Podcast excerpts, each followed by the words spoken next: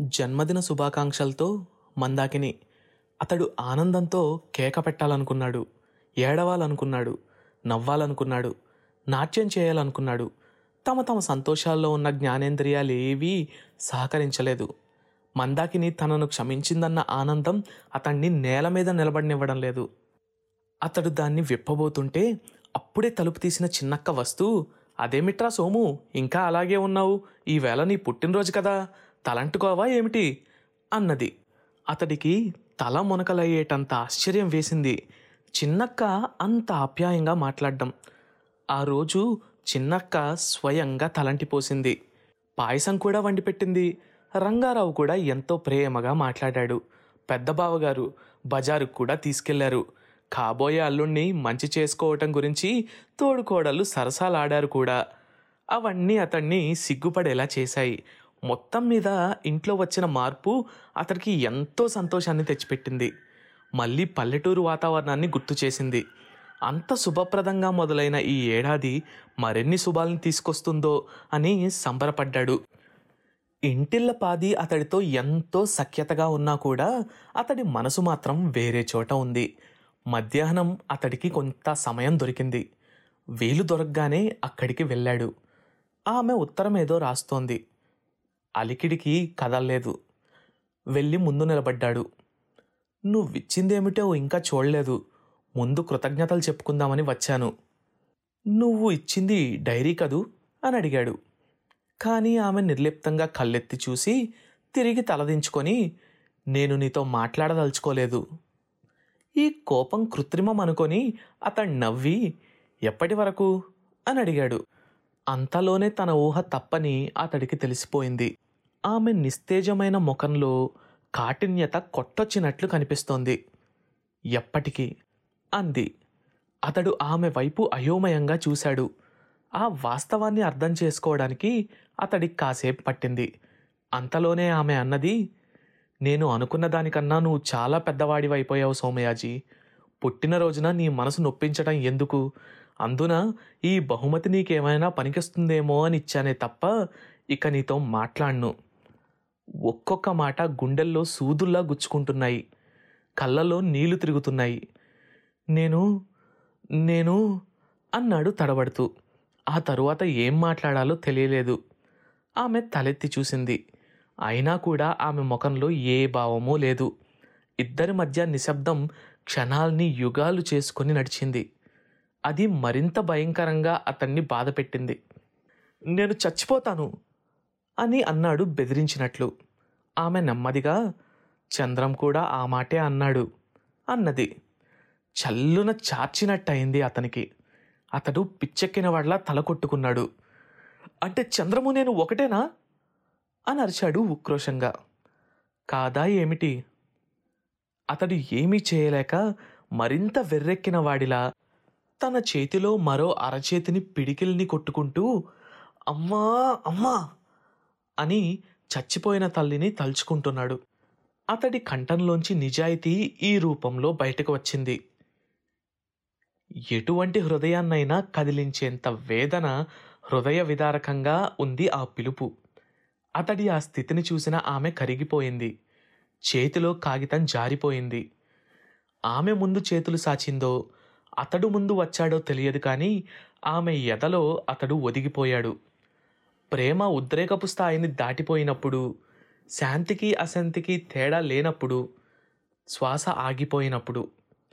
దేవదేవ నిన్న రాత్రి పక్క మీద వారిపోయిన పూలని ఈ ప్రొద్దున ఊడ్చి పారేసిన నీ చేతులు? ఇంత క్షణభంగురాలైన ఈ మనుషుల జీవితాల్లో ఇంత ఆనందాన్ని విషాదాన్ని ఎందుకు కూరి ఉంచావు? మహాత్మా సుఖానికి విషాదానికి అతీతమైన మౌనాన్ని శాంతిని బ్రహ్మపరమైన ఆనందాన్ని నాకు శాశ్వతంగా ఎందుకు ప్రసాదించవు? విషాదంలో నాకు ఆనందం లభిస్తుందని తెలిసి విషాదం నుంచి నన్ను దూరం చేయకు. ఓ పరమాత్మ ఈ క్షణమే నాకు సత్యం తెలిసింది. వేదాంతం ఋష్యత్వమైతే ఆనందమే బ్రహ్మత్వము. ఓం శాంతి శాంతి శాంతి. అతడు ఆమె డైరీలు చదవడం ప్రారంభించాడు. శ్రావణము. వర్షాకాలం వచ్చేసింది. ఆరుద్ర పురుగుల గురించి వర్ణించింది కిష్కిందకాండలో వాల్మీకి కాదు. పచ్చటి పైరు భూదేవి చీరైతే అక్కడక్కడ ఆరుద్ర పురుగులు చీర అంచుల మీద నక్షత్రాల్లా ఉన్నాయట. వాల్మీకి లాంటి పెద్ద తాతయ్య ఉంటే బావున్ను. అన్న కోరిక ఈ మధ్య చాలాసార్లు కలుగుతోంది. అర్థం లేని కోరిక నవ్వొస్తోంది. చూర మీద నుంచి కారే వర్షపు దారల్ని అరుగు మీద మోకాళ్ళపై కూర్చొని చూస్తూ ఉండటం గొప్ప అనుభూతి. శ్రావణమాసం వచ్చిందంటే హడావిడి. వర్షపు నీళ్ళల్లో పట్టుచీర అంచుల్ని తడవకుండా హడావిడిగా నోములకి పరిగెత్తు వెళ్ళే పేరంటాళ్ళు. మెట్ల పక్కన నుంచి ప్రవహించే నీటిలో కాగితం పడవల్ని వదిలే పిల్లకారులు. వర్షం అనగానే మళ్ళీ రొద మొదలైంది. తారు రోడ్లు వేస్తున్నారట. మట్టి తడిసిన వాసన ఇక ఉండదు కాబోలు. అని నేనంటే ఇవేం పోయే కాలపు ఆలోచనలే పిల్ల అంది అమ్మ. ఊళ్ళోకి నాగరికత కొండచేలవలా ప్రవేశిస్తోంది. బయట వర్షం మళ్ళీ కురుస్తోంది. చీకట్లో ఊరంతా నిద్రపోయాక ఇలా హరికేన్ లాంతరు వెలుతుర్లో కిటికీ పక్కన కూర్చొని డైరీ రాసుకోవడం ఎంతో ఇష్టంగా ఉంది. మర్చిపోయిన జ్ఞాపకం ఏదో గుర్తొచ్చినట్లు నిద్ర లేచినట్లు మేఘాలు టపటప నాలుగు చినుకుల్ని రాలుస్తున్నాయి. మళ్ళీ నిశ్శబ్దం. సన్నగా గాలి వీస్తోంది. మేము నీతో పాటే మేల్కొని ఉన్నాం సుమా అన్నట్లు ఆకులు శబ్దం చేస్తున్నాయి. అనుభవించదలుచుకుంటే జీవితం అంత గొప్పది. స్నేహం చేయదలుచుకుంటే ప్రకృతి అంత మంచిది వేరొకటి లేదు కాబోలు. ఎగిరే పక్షులు కదిలే ఆకులు లేచే కెరటాలు ప్రతి దాంట్లోనూ నాకు అందమే కనపడుతోంది. మొన్న బందరు మామయ్య వచ్చి ఈ పిల్ల పిచ్చిది అని ఒక యోగ్యతా పత్రాన్ని ఇచ్చి వెళ్ళాడు. నాకైతే ఈ ప్రపంచమే పిచ్చిగా కనపడుతోంది. లేకపోతే ఇంత అందమైన రాత్రి ఇంతమంది మనుషులు నిద్రపోతూ ఉంటారా? లోపల నుంచి నాన్నగారు దగ్గు ఆగి ఆగి వినిపిస్తోంది. నాన్నని చూస్తుంటే జాలేస్తోంది. దిగజారే ఆరోగ్యాన్ని పైకి కనబడినివ్వకుండా చేసే ప్రయత్నంలో ఆయన ఈ మధ్య విఫలమవుతున్నాడు. అమ్మని చూస్తుంటే కోపం కూడా వస్తోంది. తన జీవితకాలంలో ఒక్కసారైనా నాన్నని అర్థం చేసుకోవడానికి ప్రయత్నించదేం? నాన్న లాంటి వాడు భర్తగా దొరికినందుకు మళ్ళీ ఏడు వారాల నోములు చేయాలి అమ్మ. నేను ఇలా వ్రాసుకోకూడదు. ఎవరైనా చదివితే బాగోదు. తరువాతది భాద్రపదము. ఈ రోజు నాన్న మామూలుగానే దగ్గర కూర్చొని పాడమన్నాడు. నేను పాడుతూ ఉంటే ఎందుకో నన్నే పరీక్షగా చూస్తూ ఉన్నాడు. మొదట్లో కారణం అర్థం కాలేదు కానీ నేను దగ్గరకు వెళ్ళగానే ఇంట్లో వాళ్ళ మాటలు ఆపు చేయటము పట్టుచీరతో తీసుకున్న ఫోటోలు ఒకటి రెండు అదృశ్యమవటంతో నాకు అర్థమైంది. అందరూ కలిసి ఏదో కుట్ర పన్నుతున్నారన్నమాట.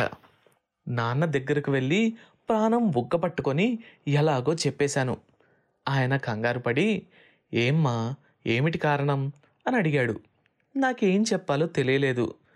తల వంచుకొని నేను పెళ్ళి చేసుకోను నాన్న అన్నాను. ఆయన నవ్వాడు. ప్రతి చిన్నపిల్ల మొదట్లో ఇలానే అంటుందమ్మా అన్నాడు. నాకు కోపం వచ్చింది. నేను అందరు ఆడపిల్లల్లా కాదు నాన్న అందామనుకున్నాను. ప్రతి ఆడపిల్ల అలానే అంటుందమ్మా అంటాడని భయం వేసి ఊరుకున్నాను. బహుశా నా ముఖంలో ఇంకా ఏదో తటపటాయింపు గమనించినట్టున్నాడు. ఏమిటమ్మా? అని అడిగాడు. నేను నేను వెళ్ళిపోతే నిన్నెవరు చూసుకుంటాను నాన్న? నీకు ఇంకెవ్వరు పాటలు పాడి వినిపించరు తెలుసా? అన్నాను. నాన్న దగ్గరికి తీసుకొని ఏడ్చాడు.